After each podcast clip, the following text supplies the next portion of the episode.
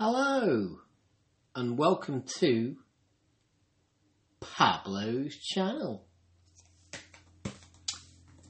It's the 14th of July, 2021.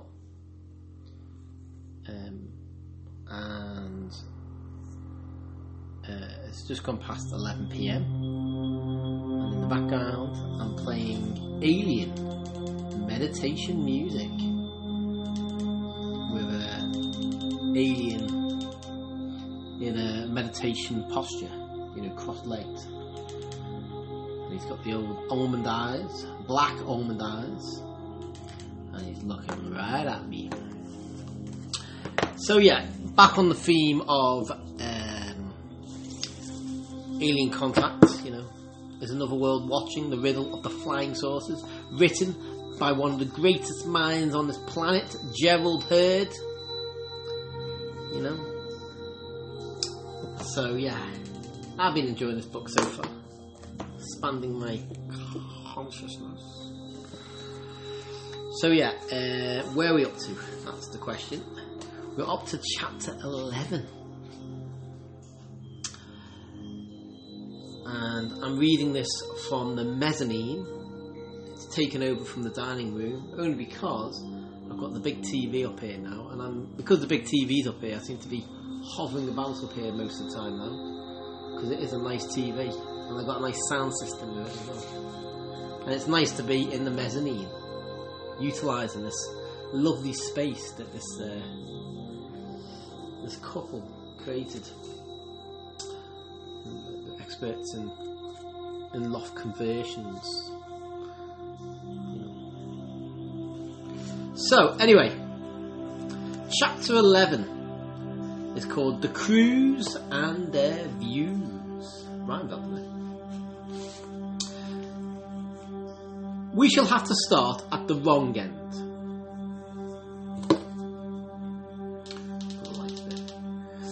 If the right end is to find the creature and then to study his behaviour, we can't expose whoever, if anyone, is inside the disc, or the tube, or the globe. They certainly are safely encapsulated in their husk or shell. Perhaps have to be. Certainly, when you are going at 18,000 miles per hour, you'd have to be shut up pretty securely if you are made of anything that we call a body. A living body. So we shall try to find out their views by watching their muffled, if magically swift, behaviour.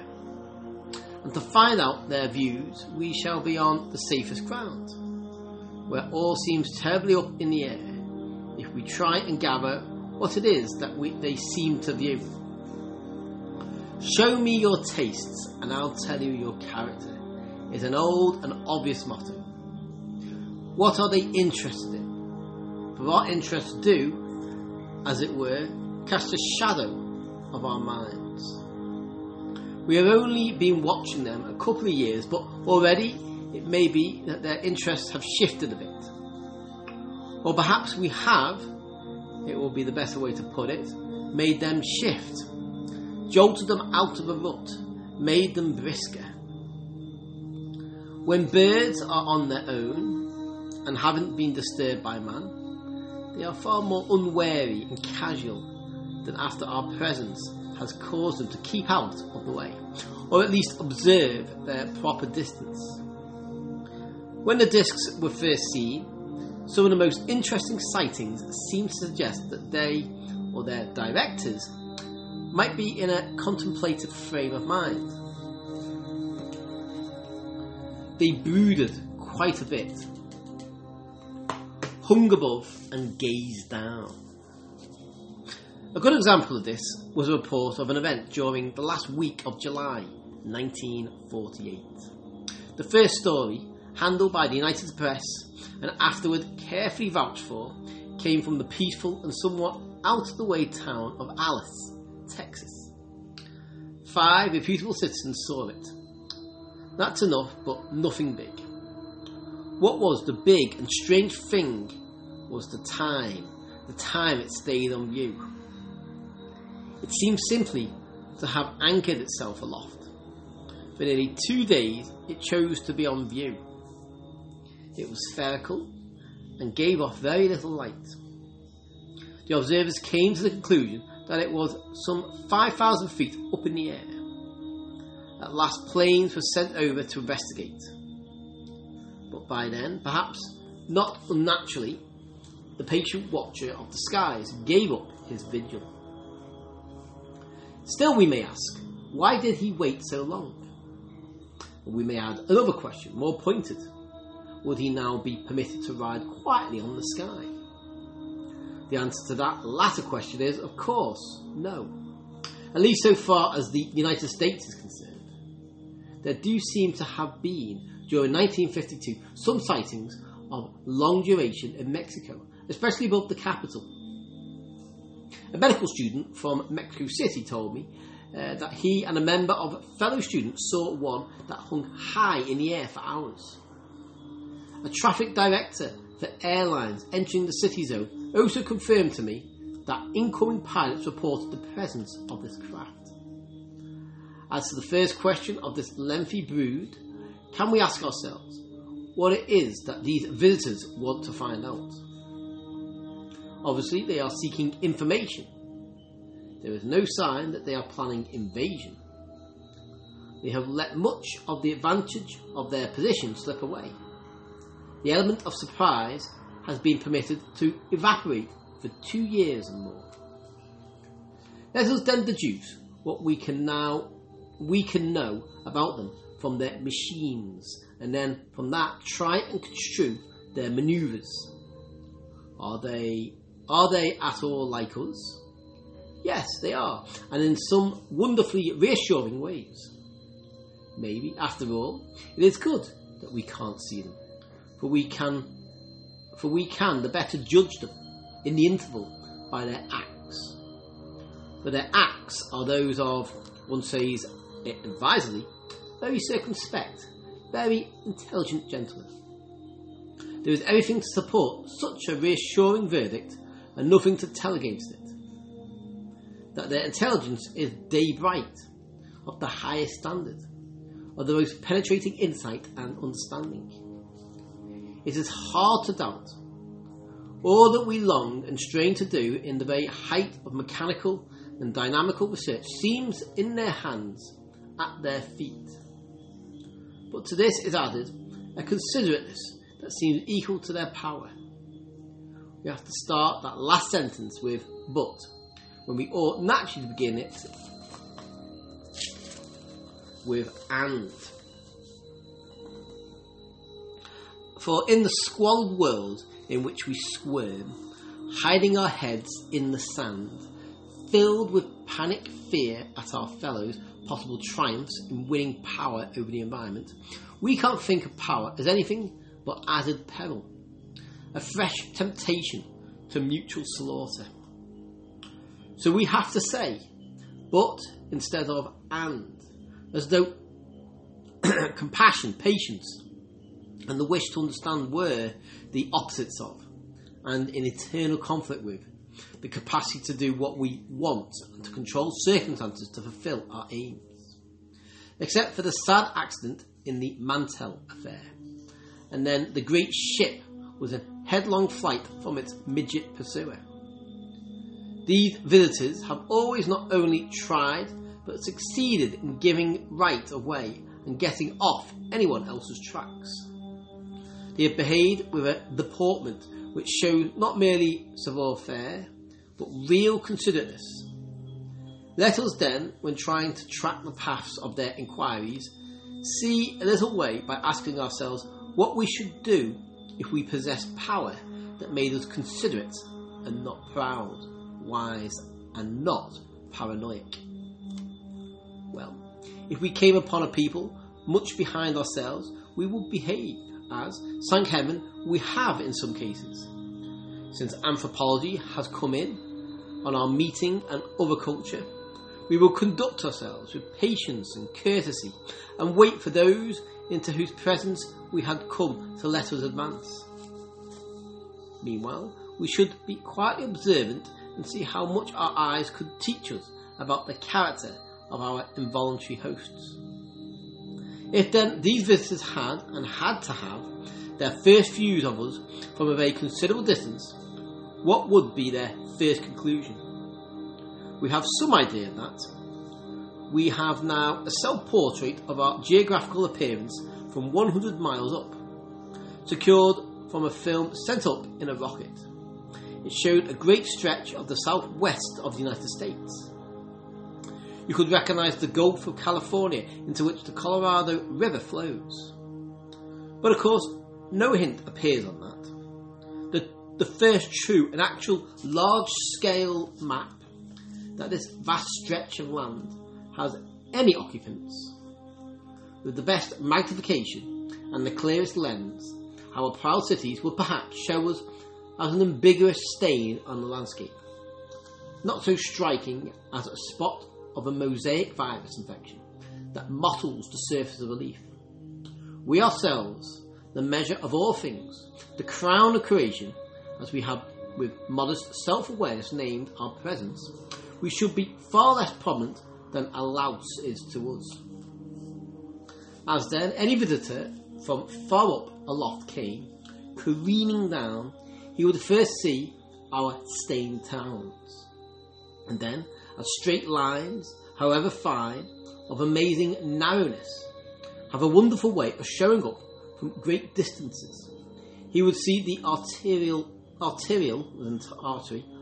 roads leading to these stains. Anyone aware of plant growth would suspect that they were being presented with some sort of low lichen, but one that spread a fine filament system of roots over the surface of the ground to feed its centre. To understand this one from a rather ill-ordered and obviously rudimentary living organism, he, the explorer, would watch with care these rootlets. Even if they did not grow quickly enough for that growth to be seen, he might hope to detect some kind of circulation of fluid to and fro in these veins, and the observer would be rewarded. Minute objects did slowly percolate up and down these fine channels. Coming closer to study this, the first signs of life on an otherwise apparently dead world, the watcher would next perceive the nature of these crawling protoplasms or germs or circulatory free-moving cells. He would see, as curiosity drew him daringly closer to the surface of the planet, that they were low organisms, crouched close on the fine runway or duct. He would then perhaps be close enough to see that though they moved very slowly, they could not keep going for long. They became exhausted evidently, yawned open along their sides, discharged the contents of their digestive system, closed again their mouths or vents, and evidently fell to sleep. When they had recovered from their temporary exhaustion, they would suck into them again, or maybe devour some smaller creature. After this, their strength came back to them, and they would bumble off down the circulation ducts, so serving in their blind way the much vaster organism in which they lived and moved.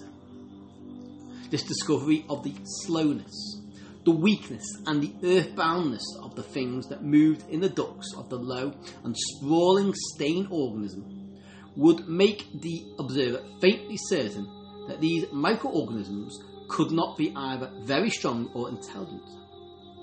Crouched on the earth, able to proceed, and then only on all fours, only along these fine ducts, surely such creatures would have no interest save in what came straight in front of their downbent noses.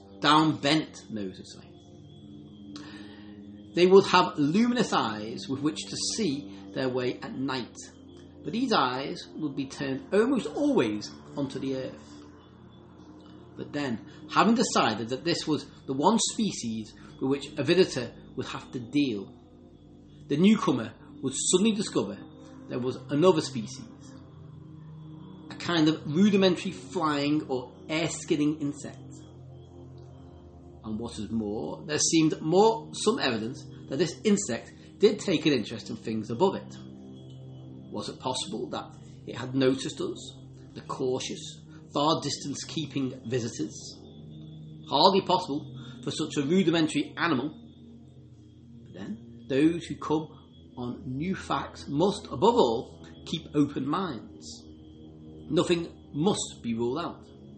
In an unknown situation, however improbable, however ludicrous it must appear to a creature of common sense. Of course, then, the first wise step is to plot the paths, and so deduce the powers and maybe the purposes of the winged or fluked species. The crouched, crawling species have had to have roots, ducts in which to creep. Did their air-skidding creatures also have to follow lines? Because one might suggest they had to be drawn along fine lines from point to point. They were a rarer species than the crawling lice or circulation cells of the earth-level ducks. But it was soon clear that they nearly always were moving from one stain patch to another. Yes, they were on some kind of traffic schedule between these stains. Maybe they were a kind of fly that was just cross-fertilising the lichen stains. Perhaps they flew from one to another to collect its pollen. Certainly above, the stain organisms could generally be seen a kind of dust that might well be a discharge of fine reproductive spores on which the insect might live. In exchange, they would blindly serve the purposes of the great main plant organisms by mixing the pollen of one distant plant with the pollen of another. A blend which the plant organisms, on their own, could never hope to achieve. So the first thing to do, when the important discovery was made, was above all to study the roots of these air-skidding insects. As we have seen, this nearly led to some accidents, though they may be going too far. In such perfect control of such perfect craft, these riders of the upper sky may not have been taking the slightest risk.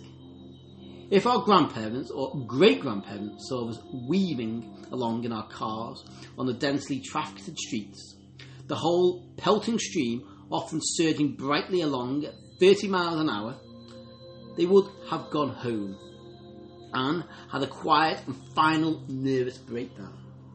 To them, a modern street could only be a picture of perpetual temptation of providence, a nightmare of men continually, wantonly, risking instant destruction. But there can be little doubt that these facts the visitors were learning. They must keep away from us, give us a wider berth than perhaps they had thought at first they would have to give. But that was merely negative self-advice. Could they do anything positive? Obviously. Was it not clear that the insect species had some kind of energy? Maybe tap power, perhaps no more than a higher protein diet. They gave them the force to get up, if only into the lower, thicker air, while all the rest of the living creatures either had to crawl along ducts or lower still, if larger, just sprawl immobilised, as did the big stain organisms. So the next step would be to find out what these sources of power were. How could the onlookers do that? Even human advance has in the last decade suggested a way, perhaps the way. In the last few years, there has been increasing use of the plane for surveying for ores, mineral deposits, oil field possibilities. Instead of stumbling across the rough terrain, trying with heavy instruments to locate radiation coming from the ground, trying with such superbalancers as the Eötvös machine, E-T-V-O-S, attempting by gravimetric methods to gauge what masses of coal, etc., may be under our feet. It has been found that instruments can be carried in planes which, riding in the air over such districts give readings useful in indicating what is hidden in the earth below. Let us suggest that the Buddha that hung for 2 days unmolested over Alice, Texas, was such an observer. Maybe he was making soundings in the earth 5,000 feet below him, and maybe another 1,000 feet into the crust. Texas is one of the richest mineral sites in the world. Already it has given us much oil. There may be ores in that great district, ores the power possibilities of which we are yet too backward to know. Footnote 1. As 1950 ended, we were all surprised, agreeably or disagreeably, to learn that a man who was no technician had stumbled on uranium ore in New Mexico, the very state where full-scale atomic explosion was first demonstrated more than 5 years before. The visitor may have been making his soundings to answer the question, how are the earth creatures, at least the winged species, powered? What is their food or fuel? As we have seen, our apparent resentment at such quiet investigation led the visitors to be more circumspect. But can we think they would abandon all hope of learning of our powers? Not till they knew those could they safely approach a creature of uncertain intelligence and even more uncertain temper. And final speculation, for till we know more, we must explore every possibility. Might not this not unnatural supposition as to rationally cautious behaviour account for the one disaster that has marked this saga of the skies? Might it not account for the Kentucky tragedy? Fort Knox, which seems to have been in the centre of this episode, is, as we remarked above, the place where the greatest accumulation of gold was ever deposited by man. It has been guarded as though national safety depended on it.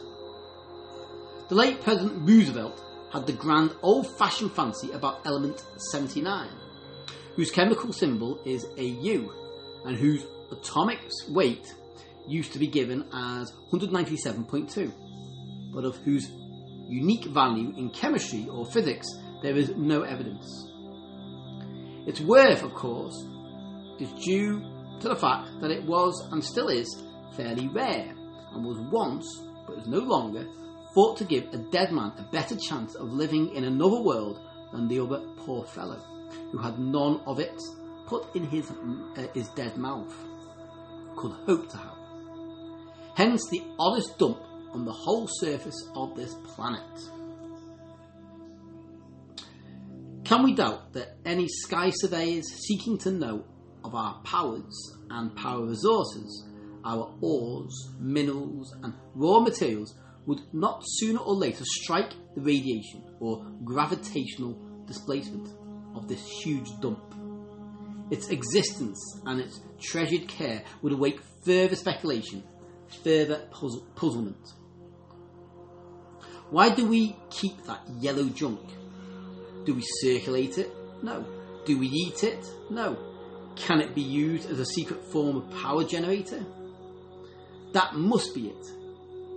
So they would make their readings, it must be radioactive. Perhaps the creatures have found some method to get power, propulsive power, out of it. After all, one must never underrate strangers. Perhaps, after all, on 1 or 2 points, one of the species is really quite advanced. But still, the gold refused to give up its secret. Still, it remained stubbornly inexplicable, of no use, none whatsoever, completely inexplicable to any intelligent creature that did not know the tragic, bewildered, fantastic story of man's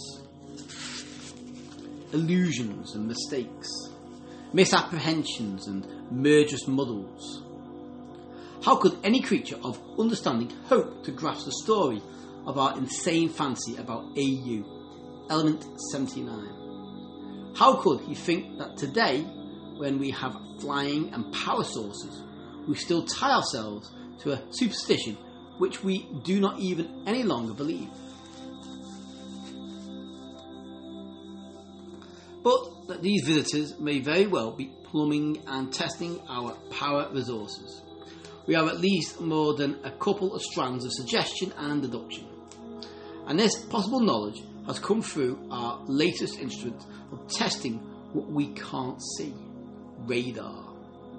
The radar not only tells you of planes that haven't yet arrived, of shoals of fish in the sea and where you may catch them, of raindrops falling in the height of the sky, of meteors as they fly invisibly by day, and of their long tails and trains when they have faded from view, even at night. But radar also tells us of things that never turn up to our eyes. Naturally, we would expect that. After all, what we have just been talking of makes that not only likely, but certain. If with electric instruments you can tell, by the radiation it gives off, where water is underground, where oil and coal and iron may be lying 1,000 or more feet underground, then why not detect radiations that come from outside the earth? Of course, thunderstorms, even when they are not booming and crashing, now give themselves away to radar, and indeed to many an ordinary radio set. But there are some radiations, radar findings, that awake speculation as to whether there couldn't be an intelligence, a probing intelligence, behind these rods and lines of force, these ultra-visible objects that send back the echo that radar picks up. In this case, one of the most popular articles on the problem was issued, as it happened, by the Saturday Evening Post, the very magazine that tried to poo-poo out of existence the discs themselves. On March 6, 1948, well, the sources were very much, and were to continue to be, on men's tongues and on their minds, the Post published a startling story under the name, startling enough in itself, "The Sky is Haunted." No question mark to give you a chance to doubt it. Flat statement. These objects, which radar had been picking up mainly over North California, the author of the article calls gizmos, on one occasion the radar picked up and gave full indication of the fact that a plane must be crossing the flying field on which it, the radar, was being operated.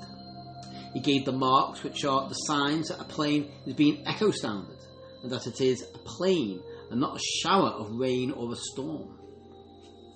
If there was no living intelligence directing this invisible point or beam, then the focus would move with the wind. But these gizmos didn't. So it may be that we are being probed, which is precisely what we would expect of super flyers, probed by their detection rays. And when our radar comes up against these foci, F-O-C-I, and shafts of invisible force, it gives off the signal which it utters when it strikes a solid object. For we must remember that the hardest radiation that we know, the radiation that comes from the cosmic deep of the outer sky, is so hard that we can't feel it. That radiation rushes through our bodies, disturbing Sir James Jeans told the present writer, probably not more than a couple of hundred of the trillions of atoms that make up our bodies. It rushes through matter as light through a window and has to go hundreds of feet into the air. Perhaps the hardest goes thousands before it is checked. So these rods and foci of force, directed force, that the radar picks up may be from the discs. Now, granted that they must want to find out our sources of power, to understand our natures and capacity, they will direct their detectors wherever they found a great dump of any element. At Fort Knox, they would find the most refined and the most accumulated dump of AU, gold, that is, or has ever been. This then must be our real source of power! Exclamation mark. And marvellous to say, in this respect, we may assume them to think of ahead of them, at least from their generously cautious point of view, which allows, when someone does something that seems to be absolutely stupid, it can't be so stupid as that, and so may be ultra clever. Swig of my drink.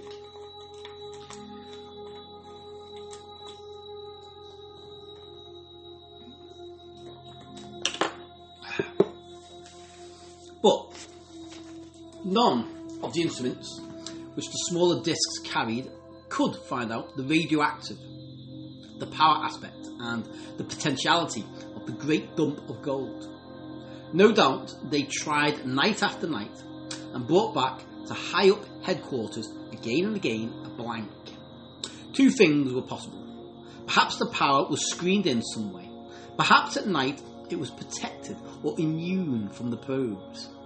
At least one more assault ought to be made on the problem and at daytime. At least one ought to bring all one's guns of detection and probes of diagnosis to bear on this, the hardest nut, the most mysterious problem that Earth had as yet given them to crack. Perhaps the most powerful detectors are too massive to be mounted safely on the 100-foot discs or borne in the long, black 100-foot length tubes. Perhaps the super mothership, perhaps what may be the artificial satellite that rides out on our orbit, alone carries the plant that could range and probe the gold riddle. Then, of necessity, they would bring down their monster ship. It would come rushing over and, after the great swoop, go back to its high station, where maybe it rides 300 or 400 miles or more, sweeping round us like a swift, minute, cryptic moon. But alas, the story ended with a miscalculation, one that probably could not have been foreseen, but one that may have led to even more caution on their part, as it did lead to more alarm on ours. Footnote 2. This argument gains additional force from Radar Man D.W. Chase's account of his Oregon sightings, for he asked readers to study the path of flight of discs which have been seen in Oregon and the neighbouring states. He maintains that they may all be charted as either going toward or coming away from the large Hanford, Washington, atomic pile. And, as all collectors of news items in regard to the discs know, a number of people in Hanford itself asserted to newspapermen that they had sighted a hovering object over their town in October 1950. See further page 110. The same article in Fate for January 1951 that carried a reproduction of Mr. Chase's article added confirmatory evidence of the radar recorded gizmos, but called, more charmingly, radar angels. Whatever their right name, these radar recorded bodies seem to be purposive and up to some exploratory research of our environment and maybe of ourselves.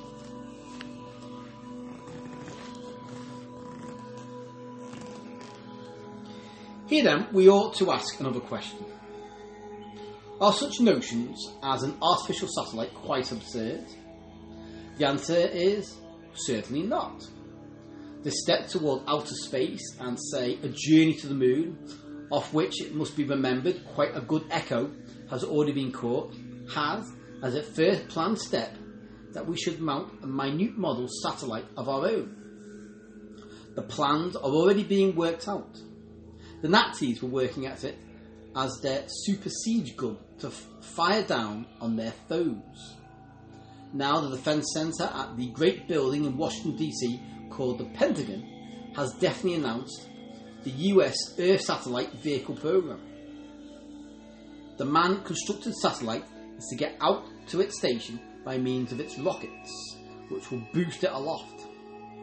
It must go over 20,000 miles per hour to get free enough of the Earth's pull, but it will not be sent nor let go very far, so far as space is concerned. At 500 miles out, its automatic guiding gear will switch it round at right angles. The rockets then cease to drive it, and spinning on its course, as does the moon on its circular path of 250,000 miles farther out, our first contribution to the solar system, this Earth child will rush round and round us. It will get round our girth in a couple of hours. Then, when that is established, we are, so the plan goes, to plant farther out another stepping stone on the printless skies.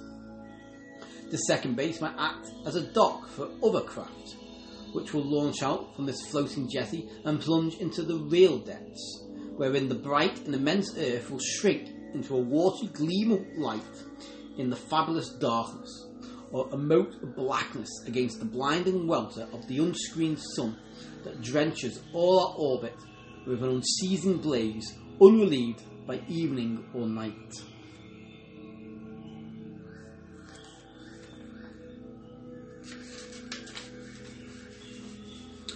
Such are our notions, such what we feel to be our rationale, if high ambitions, though beside them the building of Babel seems a modest proposition, and the overweening pride which Aeschylus, I don't know how to pronounce this, but it's that Greek name, isn't it? Aeschylus, that's Aeschylus, diagnosed as the cause of the great Persian king's disaster because he tried to chain the Hellespont, such pride seems a very little thing. But if we consider that our own ground and still mainly grounded forces are thinking of scaling the sky and taking their stand outside even the atmosphere, we cannot be surprised. We should not be so shocked if we should find that we have been forestalled and that someone else has already taken up their post on this desirable location with its unrivalled view of landscape and seascape. So now we may say that we have some notion, if only the sketches of the Sky Cruiser's Cruise viewing stations, viewing powers and views. Of course, they must have soon learned that our automobiles didn't really move themselves, weren't really automatic. They were carapaced insects. But we, the true motivators and living units, were these cars, still smaller, slower and frailer inmates. So too with our planes, but our powers, these still remain baffling. What could be our real forces? They would soon have detected our dependence on steam and oil. But mustn't they by now have suspected something much more disquieting? However disproportionate it must seem to our puny controls, our feeble bodies, mustn't it be suspected by a looker-on? Mustn't his radar probes continually propose that places such as Oak Ridge and Hanford in the States or Harwell in Britain have an alarming reaction note, a forbidding radiation? We have seen that one good and fortunate observer, Chase, has no doubt of this. The direction in which such suspicions would, indeed must, point, we shall be having to consider when, with our further accumulation of deductive knowledge of both craft and crews, we reopen the question, whence? Before that, though, we must ask another preliminary craft crew question. Granted that the smaller discs come down from a giant disc riding now as our second and very midget moonlight under our lee, L-E-E, could a whole swarm of visitors have such a base? What was viewed once, and perhaps twice, was a monstrous enough thing, perhaps 1,000 feet across. Nevertheless, is that large enough to act as the floating jetty for crews to man, say 1,000 or more craft, many 100 feet across? To ask a human crew of a whole flotilla to lie up and rest out in one mothership of such a size would create the cruelest congestion. But congestion bears an exact inverse relation to size. The first gets less as the second gets more. It is here, then, that we must raise again an important piece of craft evidence as throwing light on crew build. On this point, we had a startling and at the same time it seemed anomalous piece of expert witnessing, which now has a strange appositeness. We recall that at the White Sands observations, Commander McLaughlin remarked, as a trained observer would and could, that there were two acute problems raised by the flight of the saucers as the observing teams checked it. The first was the tremendous speed, 18,000 miles per hour, which is, of course, the speed you must go to become an artificial satellite and avoid falling back onto the Earth. And on top of that, and even more serious, the tremendous acceleration. In short, nothing larger than an insect, say a bee, could stand that sheer push and not, literally, be pushed out of life, pushed out of its body. And yet, and this is the second point, the commander felt that, considering the way the discs were handled and turned, it seemed unavoidable that they were under direct control of inmates. They were manned. So we must assume that the masters of these machines are minute. What that may mean, by and large, we can wait a moment to see. Well, we fit this answer, as far as we have it, to the question which raised it. Could a disc only a 1,000 feet across act as the rest home and holiday ground for crews that man whole fleets of discs?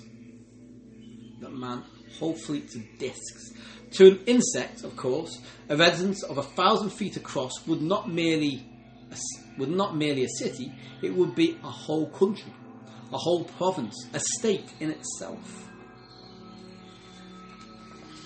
Okay, so that was chapter 11, the crews and their views. Now to chapter 12, whence again.